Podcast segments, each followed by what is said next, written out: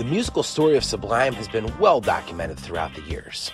From backyard party fame in Long Beach, California, to international stardom as a multi platinum selling band led by frontman Bradley Nowell.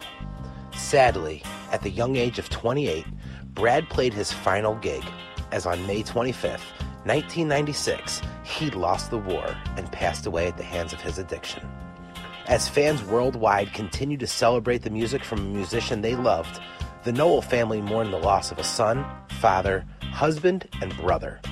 For years, the Nowell family has sought ways to help others avoid the tragedy of drug overdose.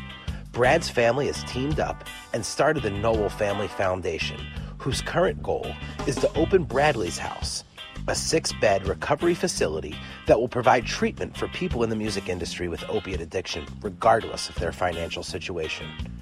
Bradley's House podcast, hosted by Brad's sister, Kelly Nowell, alongside myself, Jared Orr, We'll dive deeper into the story of Brad's life offstage, his rise to stardom, and the trials and tribulations both Brad and his family dealt with throughout his addiction. Kelly will share some never before heard stories, and we will chat with guests from the Sublime family as well as professionals from the network of recovery specialists the foundation works with.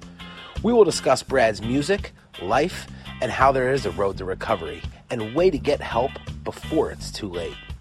Whether you are a music fan looking for stories and insight into the magic we got from the band they call Sublime, or you or a loved one is or was battling with addiction and want to know you're not alone, this podcast will deliver.